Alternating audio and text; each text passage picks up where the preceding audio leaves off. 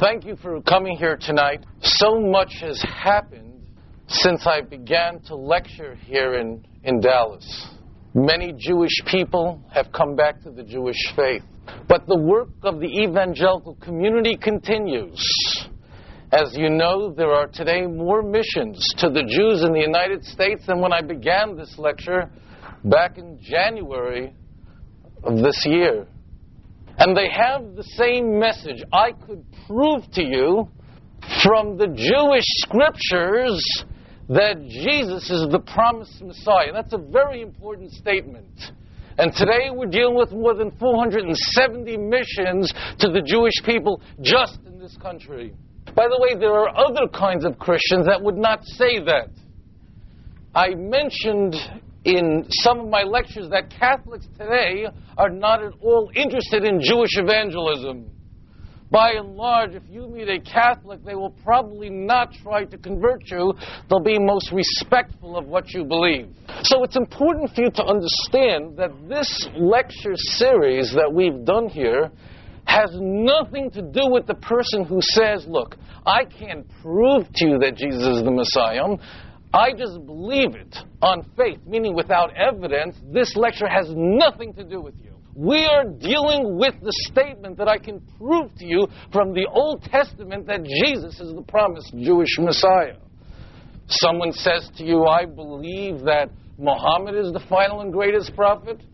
Well, that's your business. Someone says, I believe the tree in my backyard is, is God. Go ahead. I was speaking at a Protestant university in the Northeast a few weeks ago. And one of the professors said to me after the lecture, he said, Well, I know that Isaiah 7:14 is clearly referring to a contemporaneous situation where Ahaz, the king of Judah, was surrounded by two vast armies that wanted to destroy him. And it's very clear that it was the child that was then who was the sign.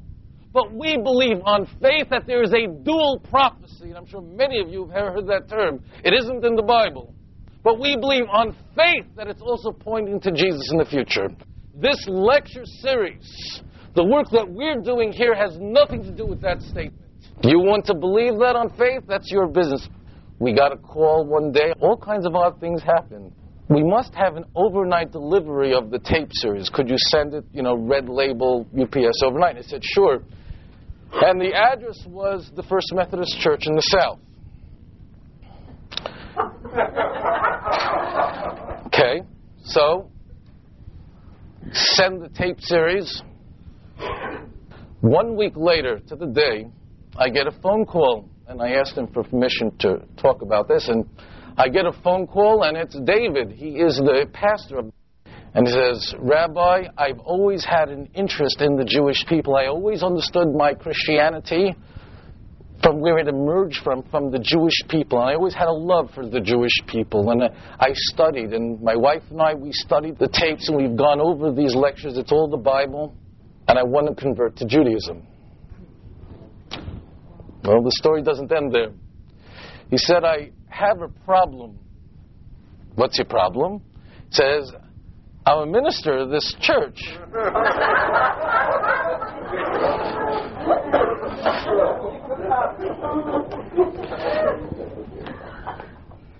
So, there's always something new and juicy that comes up. So I said to him, Look, you've got to square with them.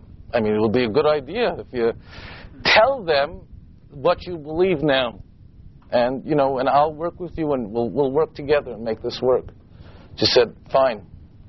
And he went to his board, and the president and all the big machers were there.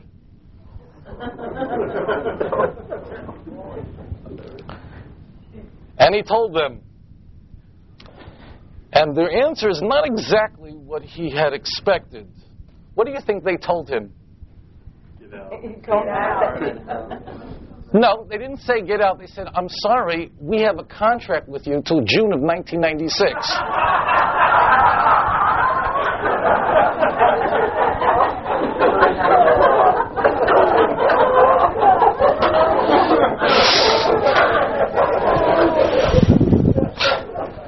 He said,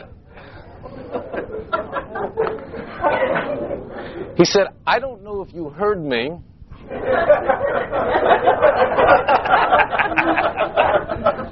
But I don't believe in this anymore. I want to be a Jew. And they said, then teach us Judaism. He emailed me on my email address, tovia at j51.com, and told me that his next sermon was on why the Trinity was wrong and why one must believe in only one God, and his president told him it was the best sermon he had ever given. But we continued to talk. He had a lot of questions. I told him it was permissible to do that as a Gentile. It's, he's allowed to be in a church and teach Judaism. And I saw that this man had a special neshama. He had a special soul. There was something very unique about him because Gentiles generally don't want to convert to Judaism. It's not natural. And I said to him, I believe that you are a Jew and you have a Jewish soul that's crying out. Do you have grandparents, great grandparents from Spain or Portugal, perhaps, where so many Jewish people were forced to convert to Christianity? And he said, Not exactly, but I have to tell you something, Rabbi. He said, My father passed away a number of years ago, he was no friend of the Jewish people. His feelings were nothing like mine. He had very he had negative views about Jews, putting it mildly. But I always had a love for the Jewish people. And before he was going to die, I actually made a trip to the land of Israel for the very first time in my life. And when I had come back from the land of Israel, I brought with me a tallis in a beautiful velvet bag. My father was already on his deathbed. And I came into the room, my father was laying there on his bed, and very proudly I opened up this velvet pouch and I took out a prayer shawl and I put it on his stomach. His face, he said, turned white like a sheet, and he pushed it off his body and threw it on the floor. His father passed away a few days later. After his father died, he and his brother began to clean the attic. His father's taking all his father's things, and they found a bound shoebox with letters in it. And they opened it and they began to look through the letters, and they found a very interesting letter from their father's father to their father. The father's father they had never met. And they opened up the letter and they began to read it. And it said this How could you have done this to us? How could you have converted to Christianity and left your Jewish people? A lot of very interesting things happened, but there's a soul that's crying out for truth. We are now approaching the month of December, and we are going to all be bombarded with Christmas and so on.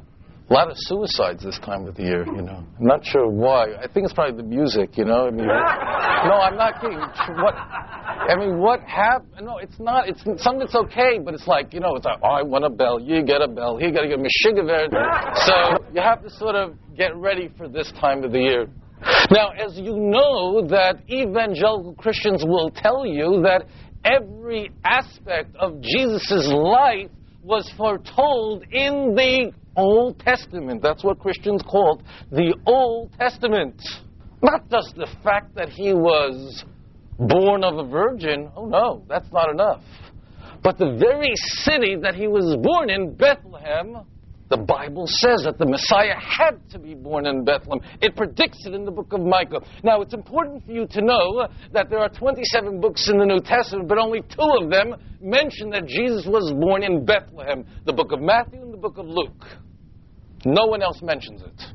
They do it a little bit differently Matthew has Jesus start out in Bethlehem, and then they eventually wind up in Nazareth, and Luke has everyone start out in Nazareth and eventually wind up in Bethlehem.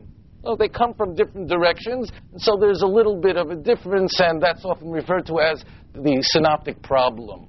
But that's not really relevant. Now, the verse that Christians will tell you that I can prove to you from your Bible that Jesus, that the Messiah, had to be born in Bethlehem, comes from the Jewish scriptures, from the prophet Micah. This is the verse that Christians will tell you where you can prove that the Messiah had to be born in Bethlehem. Now, we're looking at it out of, out of a New Jerusalem Bible, which is a Christian Bible, and you'll see it on the top, Micah 5. But you, Bethlehem Ephrathah, the least of the clans of Judah.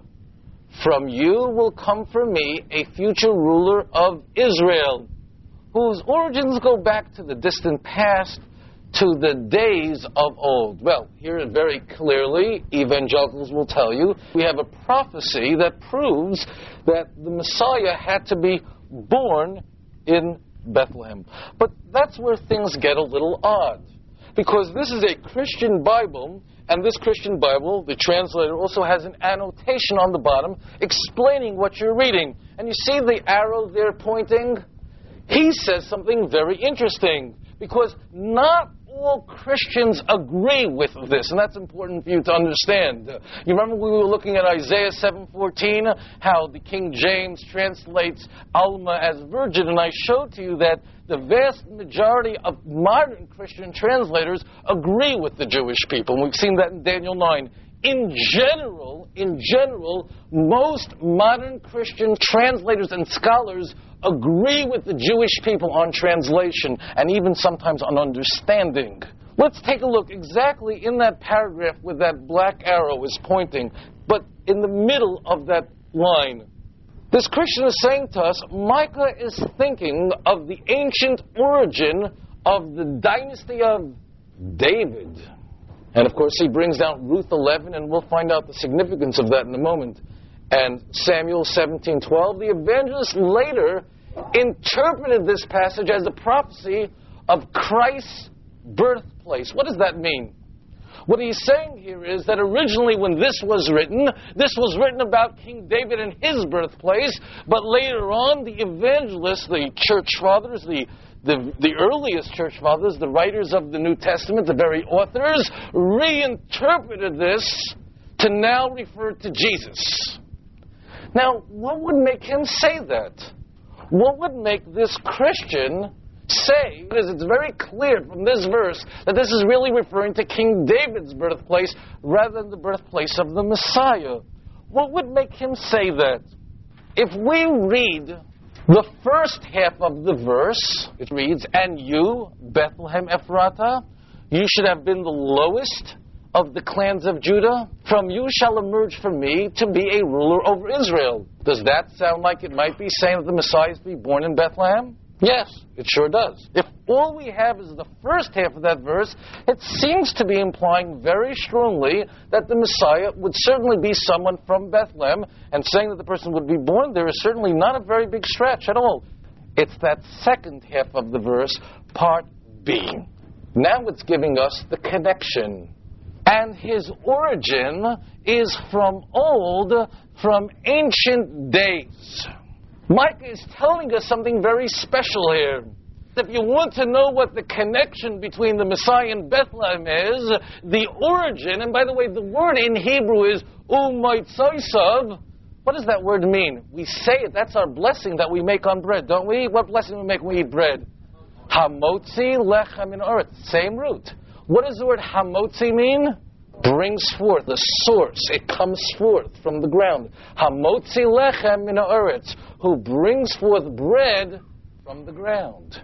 So what Micah is telling us here is, and remember, Micah lived a little bit after King David, a couple of centuries, and he is saying that you want to know where the Messiah who's going to be in the future, both according to Christianity and Judaism, from Micah, the Messiah still is going to be in the future.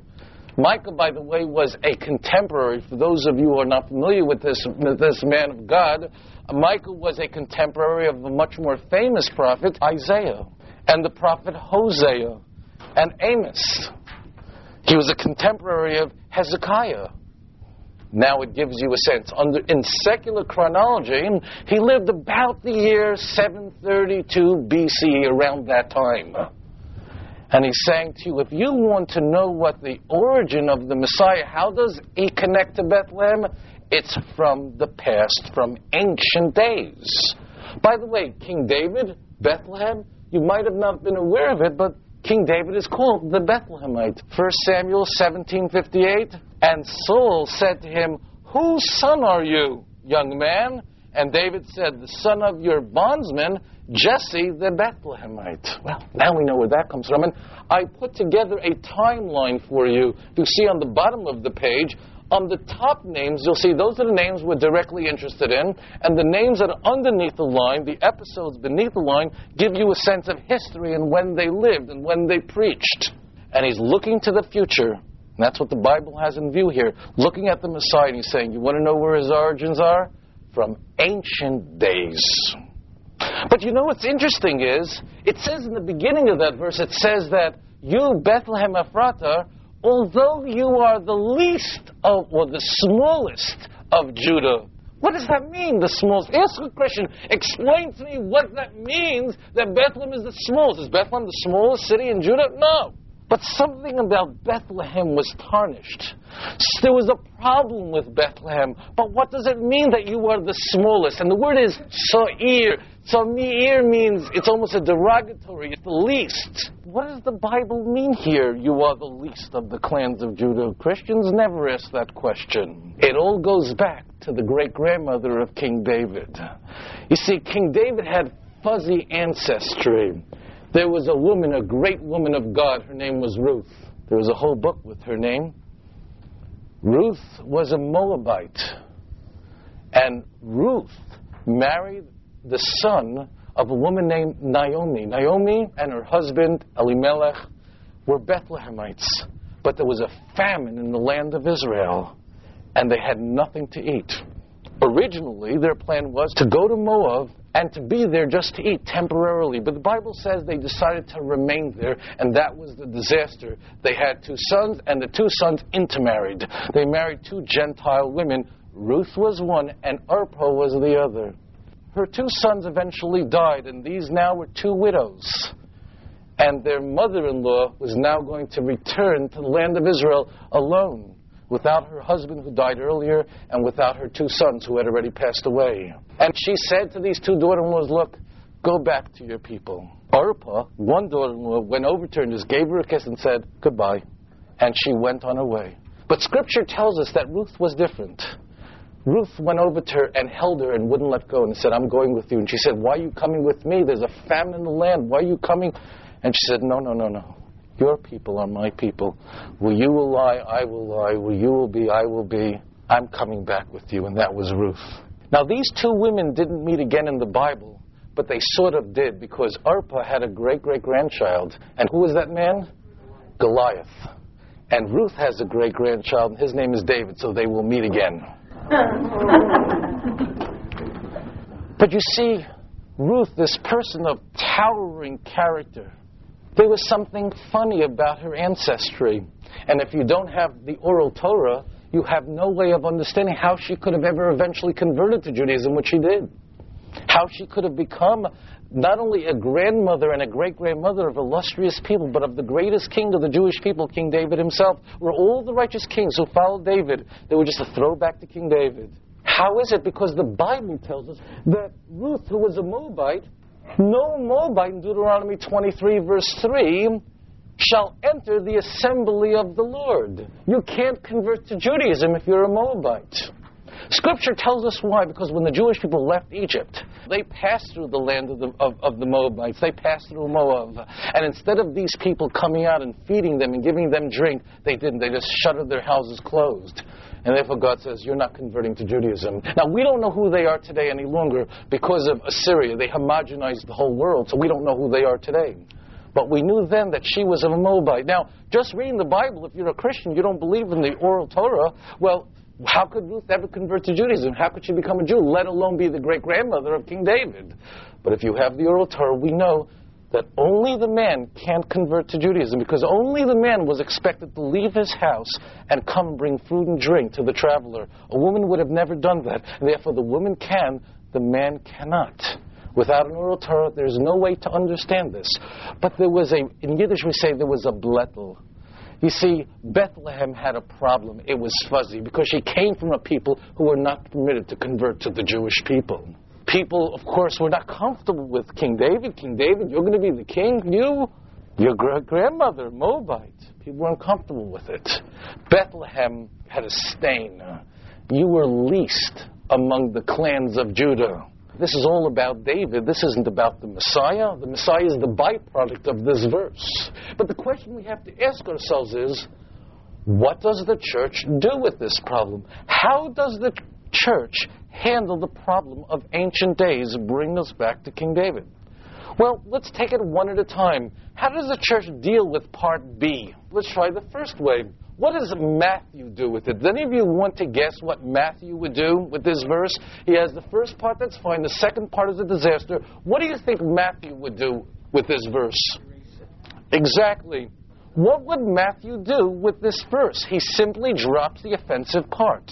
Do any of you remember, just a little further on in the story in chapter 2, when Herod is looking to kill the little baby Jesus because he's told by the wise men, uh, by the astrologers, that the king of the Jews was born in Bethlehem.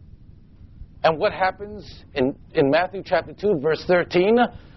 Joseph has a dream, and in the dream, an angel comes to him and says, Joseph, quickly take Mary, your wife, and Jesus, and go to Egypt, and be thou there until the death of Herod. Let's turn the page. And when they were departed, behold, the angel Lord appeared to Joseph in a dream, saying, Arise and take the young child and his mother and flee into Egypt, and be thou there until I bring thee word, for Herod will seek the young child to destroy him.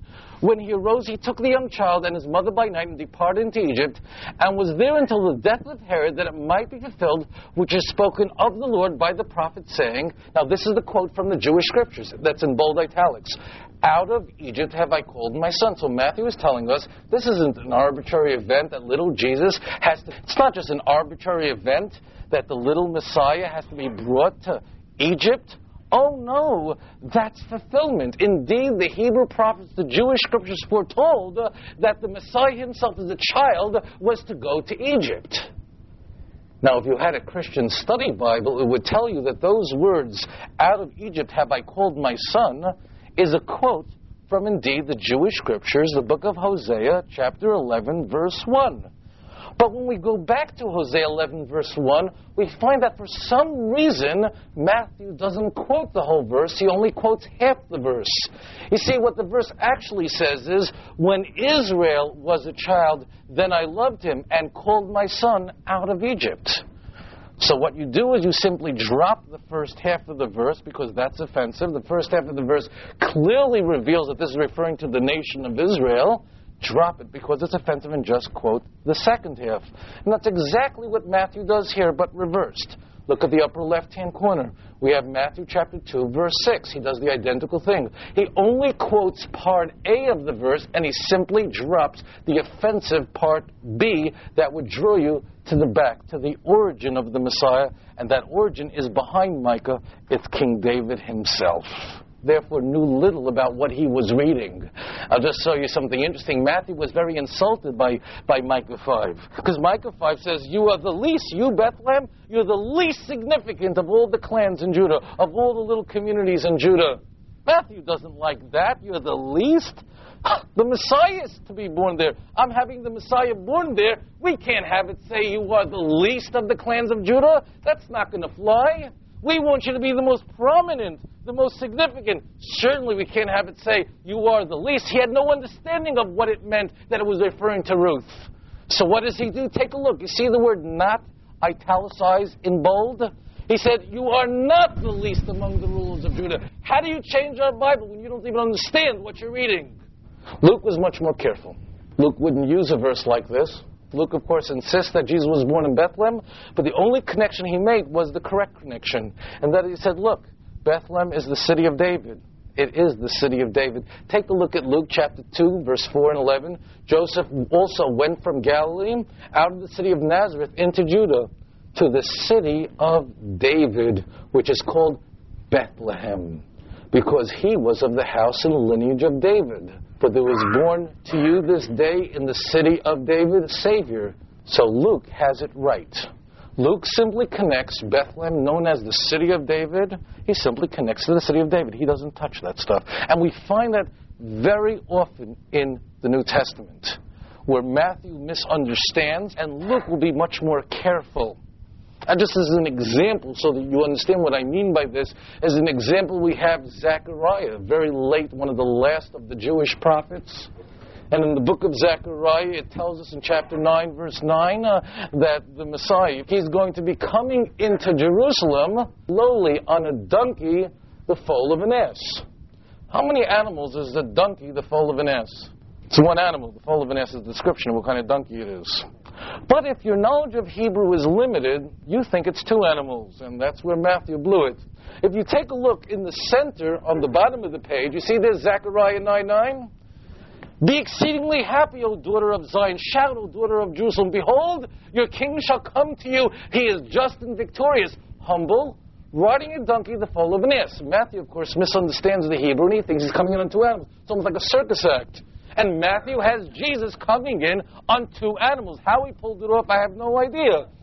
Then Jesus sent two disciples, saying, Look at the left side, Matthew 21, verse 1 through 7. Then Jesus sent two disciples, saying to them, Go into the village opposite you, and immediately you will find a donkey tied in a colt with her. Loose them and bring them to me. And if anyone says anything to you, you shall say, The Lord has need of them. And immediately he will send them. So the disciples went and did as Jesus commanded them. They brought the donkey and the colt, laid their clothes on them, and set him on them. You need to do some good stretching to do that. You know, you could wind up in the hospital if you do that. The writers of the Gospels, they weren't starting with an event and then going to the, to the Bible. They simply looked at the Jewish scriptures and said, well, we need to create a story around it. So Matthew creates a story with two animals. Luke was more careful. He was the Gentile. He knew what he didn't know and therefore checked it out and knew that Jesus coming in, we have to have Jesus coming on one animal. Look at the right side. And he sent two of the disciples saying, Go into the village opposite you, in which as you enter you will find a colt tied on which no one has ever sat. Untie it and bring it here. It. And finally it says, and at all the end, and then he brought it to Jesus, and they threw the garments on the colt and put Jesus on it. Which is it? It or them? It depends. That's called the synoptic problem. They're starting with the Bible. They're looking back into the Jewish scriptures and saying, okay, this looks like messianic. Let's have Jesus do it. That's where they're beginning. They're not beginning with a historical event. They're starting with the Jewish scripture. And let's create an event around it. Matthew creates the event as he understands it because he has a very limited Jewish education. So therefore, he has him coming in on two animals. Luke knew enough to ask, and therefore he knew there was only one animal. This is the pattern that we find in the New Testament. But there's another question here. What did the rest of the Christians do? More importantly, what did the Christian translators do with Micah 5? Those Christian translators that are insisting that the proof of the birth in Bethlehem is found in Micah, and there's no way around this. What do you do with Micah 5? You can't do your Bible and just leave out half the verse, although NIV comes close to doing things like that. But what do you have to do here? Anyone know? I'm sorry? No problem. You change the word ancient days to eternity, and you've got your Trinity theology. Turn the page if you would. You'll see seven hexagons, and what I've done for you is I've given you seven mainstream, but these are very conservative evangelical translations. And let's just look at the King James Version and see what they do with it. But thou, Bethlehem Ephratah, though you be little among the thousands of Judah, yet out of thee shall come he come forth unto me, that is to be a ruler in Israel. And here's part B. Whose going forth have been from old, from everlasting. Well, there you got it. Homoousia, Jesus is, of course, co eternal, co redeemer with the Father, and therefore his origins go back to eternity. Bang, it's all taken care of for you. And all these seven translators all participate in this. By the way, how do you know who's telling the truth? Maybe it does say eternity. Maybe the rabbis changed it. How could you be sure? What would we do? Now, you guys who have been here through a lot of lectures, when we have a question about a verse, how do we tell who's telling the truth? What technique do we use? Yes? Go back to the Jewish Bible and you look at the consistency of the wording. Be more specific. Try to find this word used in the you're delicious. What we do is we simply say, okay, we have these words, mime olam. What does it mean? Does it mean eternity, as the King James says? Does it mean from days of old, ancient days, as the Jerusalem Bible says? Which one is it? All we do is we see where these two words appear in all the other places in the Bible. There are only five of them. Take a guess how the King James translates those two words in all other five places from ancient days. Look at the top of your page. Just as an example, let's look, look at Amos chapter 9, verse 11. This is the same King James. In that day, this is messianic, ladies and gentlemen. In that day, I will raise up the tabernacle of David that is fallen. That's the rebuilding of the final temple that will finally be here in the messianic age. and close up the breaches thereof, and I will raise up its ruins, and I will build it as in days of old, just like it was in the temple. Does that mean from eternity there was no temple before the world was created? It means that at the end of days, ladies and gentlemen, hopefully it'll be soon in our days, but when the Messiah will come, there'll be an eternal, an everlasting temple, Ezekiel 43, verse 7 that will stand where the dome of the rock, Al Aqsa, is standing. It will be a temple, and it will be a glorious one. And what will it be like? Amos tells us, like the days of old. Now, tell me, King James, why is it that in Amos chapter 9, verse 11, it means ancient days, very clearly referring to temple times, but somehow in Micah 5, it suddenly means eternity. By the way, I, it's always important for me to tell you that most Christian translators are honest here. I never want to personify this as that all Christians participate in this. They don't. Most Christians correctly translate it, and what I've done for you on the very next page is I've actually given you uh, 14 Christian translators that do translate this correctly. And ladies and gentlemen, there's a big surprise in one of these translators. Who's the big surprise to be on this page? The NIV. That's a doozy. Hmm. the NIV, maybe whoever was the translator then was like on maternity leave. They had like a temp there at that moment when they were doing Micah 5, and the NIV, they decided, I don't know, maybe they, I don't know what, but for some reason the NIV says there, from ancient days, they, the NIV translates that correctly. Don't ask me, I have no idea. What's very funny is sort of the, the NIV can't hold itself back. You know, so it's very interesting when it says there from ancient days. There's a little footnote there. They can't ken sich nicht einhalten. They can't hold themselves back. There's a little letter Q there, and on the side of the page, what do you think it says? Q. What do you think it says in the footnote? Everlasting. From et- or from eternity. Like you can't just go straight and sober, right? You gotta, you gotta, you know, somehow. How did they get from Judaism to that? Far. I mean, you watch like the midnight mass, you know, and you, where is the Judaism there? How did we get that far? And the answer is, ladies and gentlemen, that when you change one thing in a perfect system, ultimately you're going to have to change everything. Think about those of you who are scientists, those of you who have even a, a perfunctory knowledge of physics. If we change just one law of thermodynamics, conservation, would a space shuttle take off the ground? Would you be able to blow your nose? The answer is no. You have a perfect system, the biblical faith of Judaism. Well, all you have to do is if you want to bring Jesus into it and suddenly say this perfect system needs something else, needs Jesus, then you have systems theory. So those of you who are social workers will know what those words mean. That system that you bring in will impinge on every other element. Why do I need Jesus for? I have a Torah that tells me how to be, how to live my life with perfection with God. Oh, but you see, the Torah is not enough because you can't keep the Torah. It's too difficult. It's too hard. Watch the chain. Watch the chain. You, what do you mean I can't keep the Torah? The Torah says you can't. No, no one could do because no one's perfect. Okay, if you can't keep it, therefore only Jesus could fulfill it for you.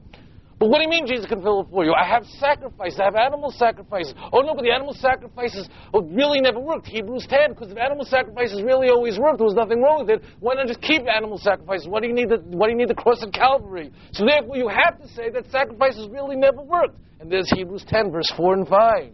How could the blood, blood of bulls and goats really atone for sin? But wait one second. If you say, watch what happens now. If you say that you can keep the commandments because it's too hard and we're too imperfect, then how could someone choose Jesus? Oh, then you need predestination. What is predestination about? Before the foundations of the earth were put into place, God chose who was going to be saved and who was not going to be saved. Wait, you're going to have people chosen for salvation. What happens to all the other people? Double predestination. What happens? Then you have those who are predestined for eternal hell. Change one thing and everything has to change around the circle. I hope you understand a little bit more about what I'm here for. I'm not here to say this is what's wrong with any religion. I'm here to say, let's come back to the source. Let's come back to the Jewish scriptures because God does love you.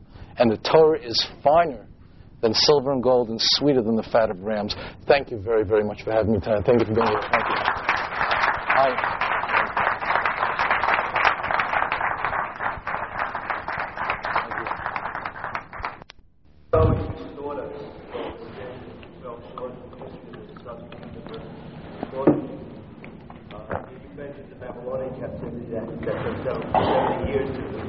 Yeah.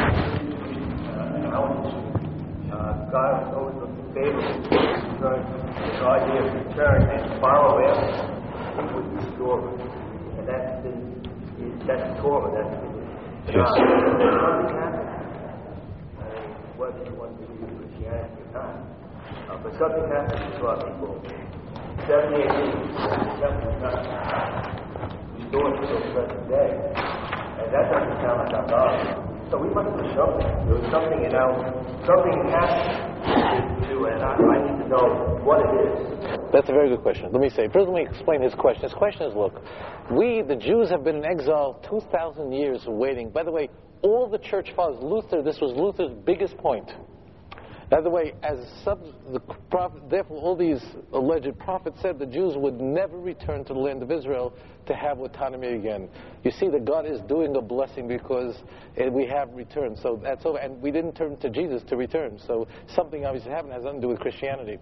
But the question is, what did we do so terrible that we haven't returned 2,000 years? What's so terrible? You understand?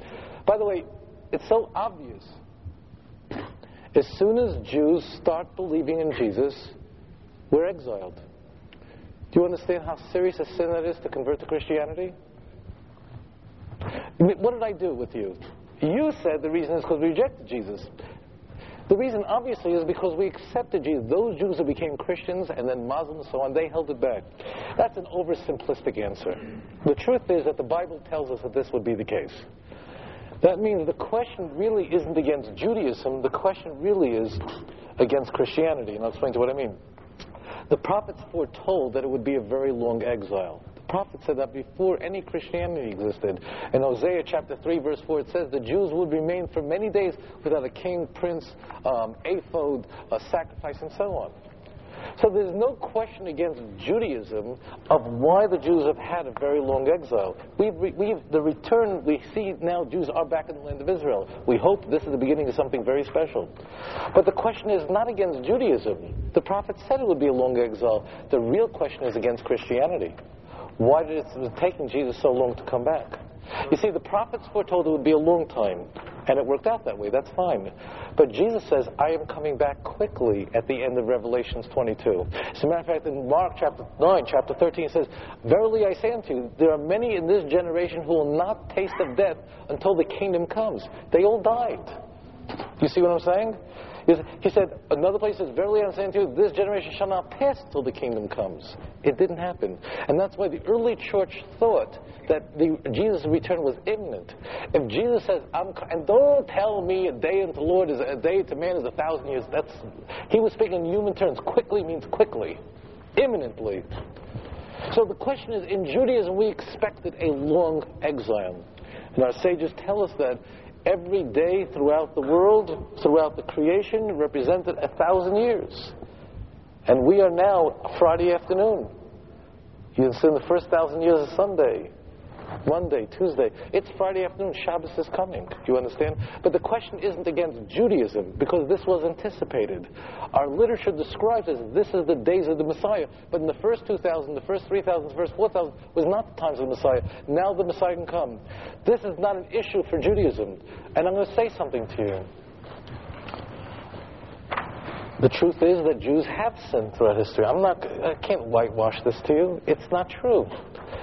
Most Jews have worshipped idolatry throughout our history. I mean, if you look at the time of Elijah, soon after King David, right? And Elijah turns to God and he says to God, All the Jews are worshiping Baal. And God says two things. First of all, you're fired. Second of all, there are 7,000 that are still righteous. And Elisha takes over. I just put in the fire part. He says, Eli, but essentially what happens is Elisha takes over. By the way, that's why Elijah has to come to every Seder and to every bris. Elijah thought the game was up. He thought the Jewish people were over. He said, all the Jews are worshiping idols. And God said, no, there are just 7,000 that are still righteous, that are still dedicated to me, that have not worshipped idolatry. 7,000 out of a nation that was probably 2, 3 million people. It doesn't take a big calculator to figure out that we were never a large number that were that would remain faithful. It was always a small remnant. We see that even in we see that even in the spies. Twelve spies go, ten come back in apostasy, in rebellion. It's the way the Jews always were. And that that apostasy against what? Read Leviticus 26 and Deuteronomy 28, if you can. Because they're very painful to read. But if you read there what will cause the Jewish people to be in an exile, it means let's see what God says. Does he say because you're not going to believe in Jesus? Does he say because you're not going to believe in the Messiah? No. It says two things. Number one, you're going to take polytheism over monotheism. As a matter of fact, it says, Deuteronomy 28, that you're going to worship gods of wood and stone, not gold and silver. Isn't that odd? Suddenly, when the Jews go into their final exile, they're not going to be worshiping gold and silver the way they did in the past, but suddenly they're going to worship things that actually have very little value wood and stone. I say, just tell us that the, the wood represents the cross and the stone is the Kaaba. So, what will keep a Jew away from a return and a restoration. That means let's not be, and I'm not saying you are, but don't let's not be emotional about this. We have to say, what does Scripture say clearly? The two things that will keep Jews out of the land is two things. Number one, a polytheism, which is spiritual adultery, meaning not believing in one God, but believing in many gods. Secondly, is not keeping the mitzvot, not keeping the commandments. Take a look around you. Who are those Jews who keep the mitzvot today? Let's be honest with each other. These are not Jews who believe in Christianity. I met, I was in Grand Rapids, I met a messianic rabbi there. I'm not going to mention his name. Okay? He comes in and he says he keeps the law. I'm very impressed. But he walked into my hotel with uh, bags, with zetzing, with things, He pack, whole packages there with Bibles. I said, you keep the, says in the Bible, you're not allowed to carry on Shabbos. He said, I didn't know that. He said, read Jeremiah chapter 17, verse 19 and 20. So you think that he found it out, he would say, Where can I leave this? No. He said, he, when he left, he walked out with all the bundles of things. He didn't care. He didn't care. Only one nation keeps the Torah, and that's the righteous remnant of Israel. Never was anyone else. And that's the only nation that was preserved. Watch with me. You want to see a covenant? I'll show you a covenant for you. The covenant is conditional. National Israel cannot disappear. It's interesting. The one commandment the Jews invented was continuity. See, it's a big mitzvah. Continuity. We have to make sure Jews don't disappear. God never gave us the commandment to make sure the Jews continue. That's God's problem, not mine. That's His promise, not mine. It's His IOU, not, not mine. National Israel cannot disappear. It's impossible. The reason why Arachim exists is because they don't want you to give up your seat on the bus. Not that they're worried that the Jews are going to disappear. It can't happen. We'll go on with without you, without me. It doesn't. Me without what me without Jonathan doesn't. No person that is unchangeable. But here's the catch. Deuteronomy 7, verse 7 and 9 says, excuse me, Deuteronomy 7, verse 9 and 12 says that the covenant is conditional on two things. That means those who remain in the national Israel, two things. By the way, you should know during the Roman Empire, during the first century, excuse me, 9% of the world's population was Jewish. Just remember that. 44 million people, 4 million are Jews. If we had maintained that 9% of the cut of the pie, we would be about 600 million Jews today. We're not. We're 12 million. The vast bulk has opted out. They became Christians and Muslims and communists. They're gone. If I would ask you today, let's be honest, there are Jews here representing every type of denomination, every kind of uh-huh. belief. Let's be honest with you. There are a lot of differences between us here tonight, aren't there? But I want to focus on the similarities for a moment. The reality is, if I go back 100 years with any Jew in this room, I'm going to find a Torah observant Jew. Not only that, usually, oh, my great grandfather, he was a rabbi. Not only that, a chief rabbi somewhere. Everybody's grandfather's a rabbi. Why? Because if they were just a horse puller, they're not here today. He said only the, the rabbi's grandchildren made it. The covenant could only go through those Jews who love God and keep the Torah. Those who deviated from the message are gone. They didn't stop having children, they simply ceased to be a part of the nation of Israel. And by the way, they wanted to be a part of the Jewish people. It's not that Jews only, that only certain kind of Jews, only Torah observant Jews, are proud of their national identity. All Jews are equally. The problem is they don't have a covenant. Those who remain faithful have the covenant. That's why there's only been one line. Most Jews are not here today because they're not part of it. We'd like to think they were, they're not. Here's the question if Christianity is the true religion, and I'm being vulgar here. I'm being. Let's just put it all on the table. Most of the people I'm afraid of are gone anyway. Let's talk about it.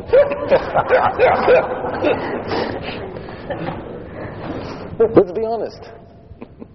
If Christianity is the true religion, Then why isn't it, isn't it odd that the only Jews that God protected and kept a part of the covenant are those Jews who rejected Christianity and embraced Judaism? Think about it. There were many Jews back then who believed in Jesus. There was a whole group called the Nazarenes that remained for two, three centuries. Hebrew Christians. I'll go further with you. I will. Let me just, let me just hear because I need people to focus on it.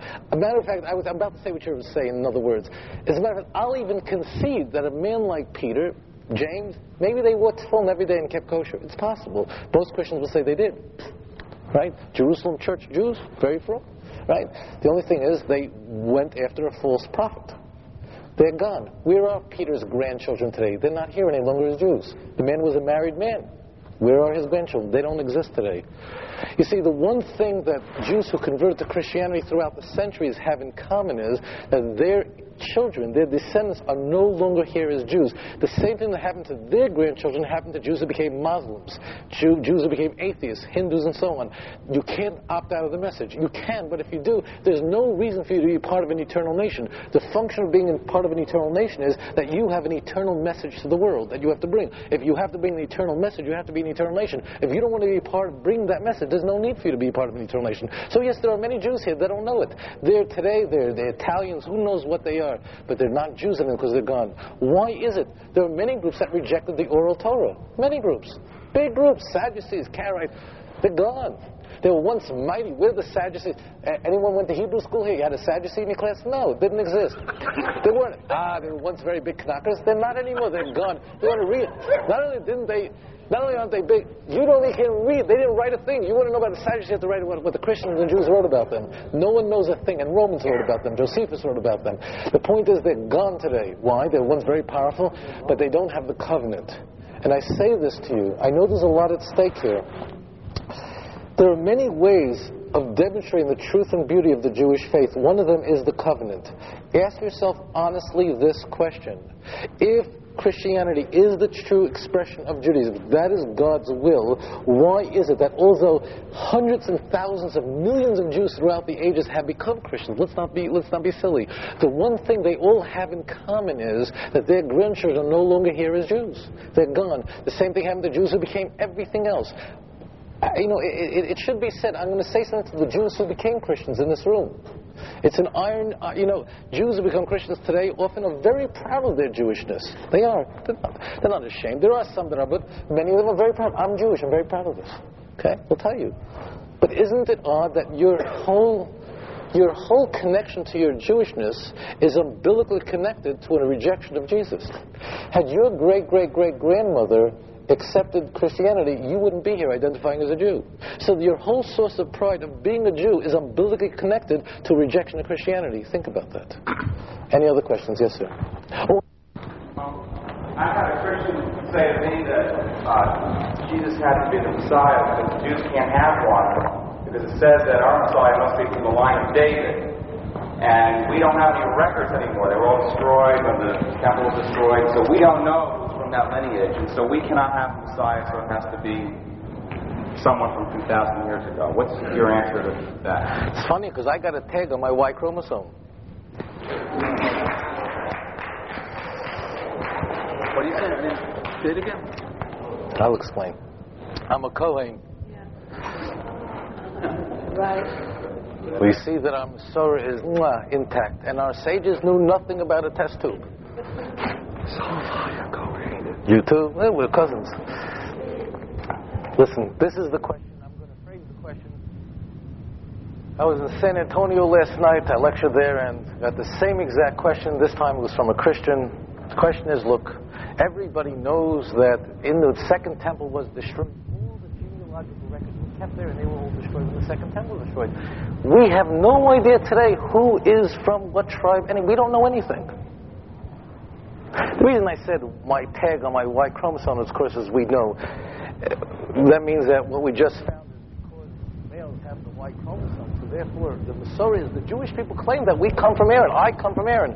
I have, by the way, a genealogical chart at home. It's a whole table. And there are 127 generations between Aaron and myself, and I know every single man between us. The nation of Israel, our families are very holy.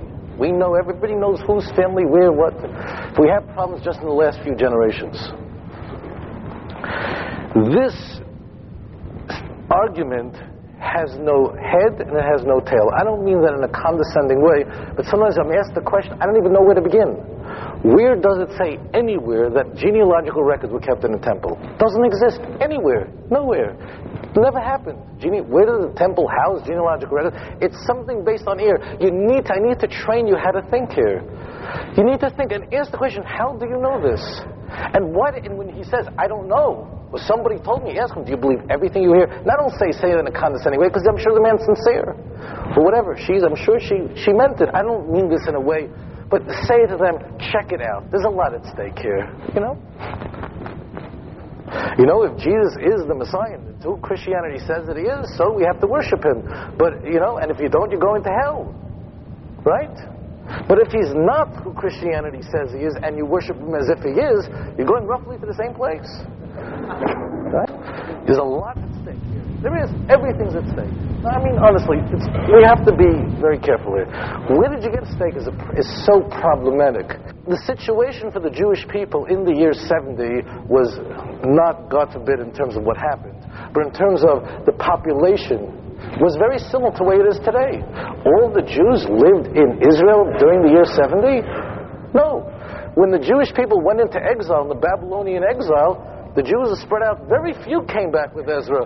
The vast bulk of the Jewish people were in Babylon. They were spread in the Roman Empire. They weren't in Israel. Like today, there was a, a substantial minority of Jews in Israel. The vast bulk of the Jews, they were all over. They were in, in Babylon. They were studying in Hardor, Pumbedisa, great places. That's where they were. So, what do you think? Everyone, suddenly, the second temple was destroyed. Everyone had amnesia. No one knew who their father was. The absurdity is we had an exile for over a millennia, a thousand years. We had a person who was the head of the exile. He was the leader. We knew exactly who he's from. Every family knew exactly what tribe they were from. This was known to the Jewish people. Every family in Europe, your families, back in Eastern Europe, in Russia, in Afghanistan. What do you think? They were just families. Every family was holy. They didn't sleep around, run around. Every family was well known. Speak to people who survived the Holocaust. Jewish people are a holy nation. Every family was well known, and there are computers in, in Israel and in the United States. If you can get yourself back, maybe five generations, they can take you right back to Adam. Every one of you. Amongst the nations of the world, they have no idea.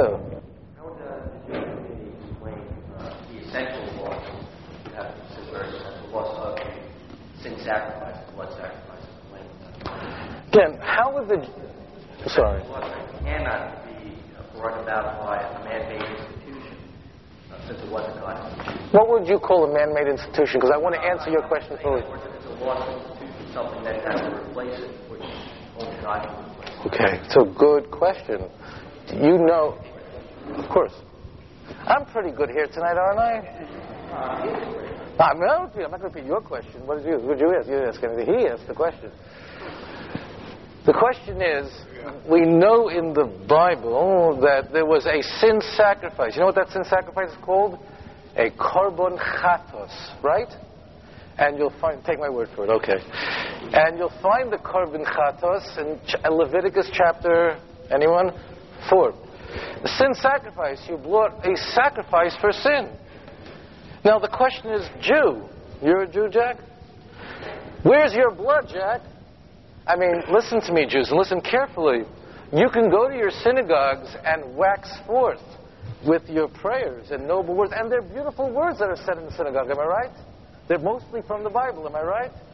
But where's your blood? Where is that innocent blood? What's going to cover your sins? Everybody sins. The Bible says in Ecclesiastes chapter 7 verse 20 that there isn't a man, a good man under the sun that does that which is just, yet sinneth not. Everybody sins. Ladies and gentlemen, you all have sinned in your life. Where is your atonement? Where is your blood sacrifice? Where is your high priest sprinkling the blood on the altar? Isn't it obvious that Judaism, although a wonderful religion, is defective in its most modern expression? It lacks that essential quality of the shedding of blood. And don't you think God has, don't you think God must have provided something in its stead? And what could that be? Well, I'll tell you what that is. That could only be Yeshua, Jesus. God so loved the world that he gave that only begotten Son. I'd be a dangerous missionary. So, right? Did I, did I ask that question fairly? Is that basically what you would ask? Okay. Let me ask you a question, by the way. Did a sin sacrifice, is that the only method in the Bible for atonement? Is a blood sacrifice the only method for atonement in the Bible? We want to talk about the Bible now, not about Talmud, just the Bible. Clear? Yes.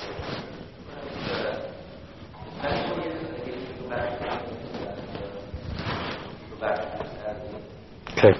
The answer is no, that's not true. Actually, there are three methods of atonement outlined in the Bible. One of them, you're right, is the blood sacrifice, this, the korban chatos. But there's another form of atonement. Anyone? Well, fasting, not really, but prayerful repentance, and then a subsect of, subsection of that is fasting. Also, giving charity. Those three methods of atonement are clearly articulated in the Bible. By the way, are they all equal? Is maybe blood is more important than repentance? Maybe repentance is more important than sacrificing. Does anyone know? Does a sacrifice atone, by the way, for every kind of sin? I'll ask you. No, it doesn't. Actually, only atone for one type of sin. Does anyone know? And that's how one of the ways we're going to find out it's the weakest form of atonement. What kind of sin does it atone for? Only sins that are done Unintentionally, very good. Do you know that if you do a sin intentionally, there is no sacrifice for it? By the way, one other point, and you need to know this. This is not the first religion, Christianity, that claimed that blood is everything. If you don't have blood, you're lost. This was an old story with the Jews. You open up the book of Judges, you will find the prophet screaming to the Jews, don't get involved in blood. It's not a big deal. King David himself, who knew quite well you can get an atonement without the shedding of blood, hence 2 Samuel chapter 12, verse 13. He said, he warned the Jews, People are going to say to you, you need blood for sin. And I want you to know God doesn't even want to have those sacrifices. They're not that important. Listen to my words. He says there's sacrifices and burnt offerings God does not desire, but my ears you have opened for me. Psalm 40, verse 7 in the Christian Bible, verse 6. Burnt offerings and sin offerings you have not required. Do you think the church likes those words? It's a disaster, ladies and gentlemen, because the church says that you need blood and there's nothing else besides blood. Hebrews 9:22 misquotes Leviticus 17:11 and says without the shedding of blood there is no atonement, and it's a lie. Do you know what the Bible, what the Christian Bible does with those words, sacrifices and offerings you did not desire, but my ears you have opened for me? You have an NIV? Well, I'll save you time. If you look it up in Hebrews chapter 10, verse 5 and 6, you won't do it fast enough. Hebrews chapter 10, verse 5 and 6, it quotes Psalm 40, verse 6, but it destroys it. It reads like this Sacrifices and offerings you did not desire, but a body you have prepared for me. Burnt offerings and sin offerings you have not required. How do you change the Word of God? How do you play with my Bible? How do you distort and change? And if you're going to play with the Word of God, you know what I'm going to do when I'm going to consider this religion? I'll leave skid marks. You can't play with the Word of God. One more point, and I need you all to really come really close now. Listen carefully. The prophet Hosea. Now, why is Hosea so important? Hosea is so important in this subject because Hosea was a contemporary of Isaiah. Hosea lived about 2,700 years ago, a little bit more actually. Hosea lived when there was a temple. It was flourishing, it was burning, it was happening, it was spritzing, everything was going. And he said something very interesting. He said that one day you're not going to have sacrifices. Listen carefully. Write this down. If you write anything down tonight, this you don't want to miss. Hosea chapter 3, verse 4 and 5. I want to say that again. Hosea chapter 3, verse 4 and 5. The prophet Hosea is going to describe irrationally. Remember those words, irrationally. When you think of prophecy, think of irrationality. It doesn't make sense. When he wrote, it was absurd. He says, he describes the last segment of Jewish history before the coming of the Messiah. And that's what we are, ladies and gentlemen, today. And he says, The children of Israel shall remain for many days without a king. You don't have a king. Without a sacrifice. We don't have a sacrifice. Without a prince, no prince. Without an ephod, no high priest. You know how long? Until the end of days, until the messianic age. Then we will have David, God's servant. Listen carefully. So he tells us, this is remarkable, the last segment of Jewish history is not going to have anything you see around you, no sacrifice. But wait, I'm being told by Moshe Rosen that I need blood. It says it openly in the book Yeshua. What do I do, Hosea? What do I do instead? You say you can't use anything instead, but the Bible says differently. Write this down. Hosea chapter 14, verse 2 and 3. Please look it up in that NIV. Hosea 14, you'll see why in a moment. Hosea 14, Hosea 14, verse 2 and 3. Hosea knows, he just finished telling you, my delicious brothers and sisters, Herzachzu, listen to me. If you're not going to have blood, what do I use instead? And he says these words Israel, take with you words, for you have stumbled in your iniquity.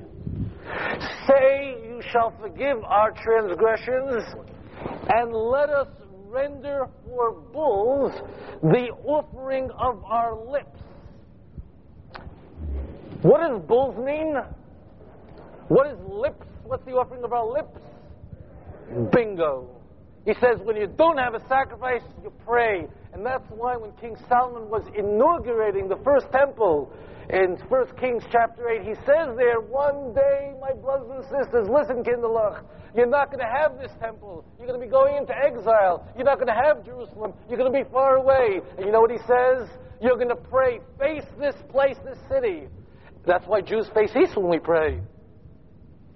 Confess your sins. This is 46 through 50 chapter 8, 46 through 50.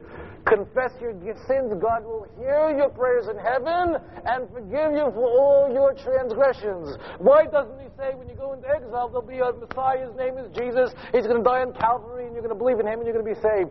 But watch, watch now. This is the kicker. Do you think the church likes those words? Let us surrender for bulls, the offering of our lips? No, it's a disaster. Because that means you don't need blood, you can pray instead of having a sacrifice. Do you know what this Bible, this is a thank you for bringing it tonight, is an NIV Bible? You know what this NIV Bible does with those words? It changes them. You can't leave it there. So in an NIV, chapter 14, verse 3, it reads like this. Maybe you should do it for me, Jack.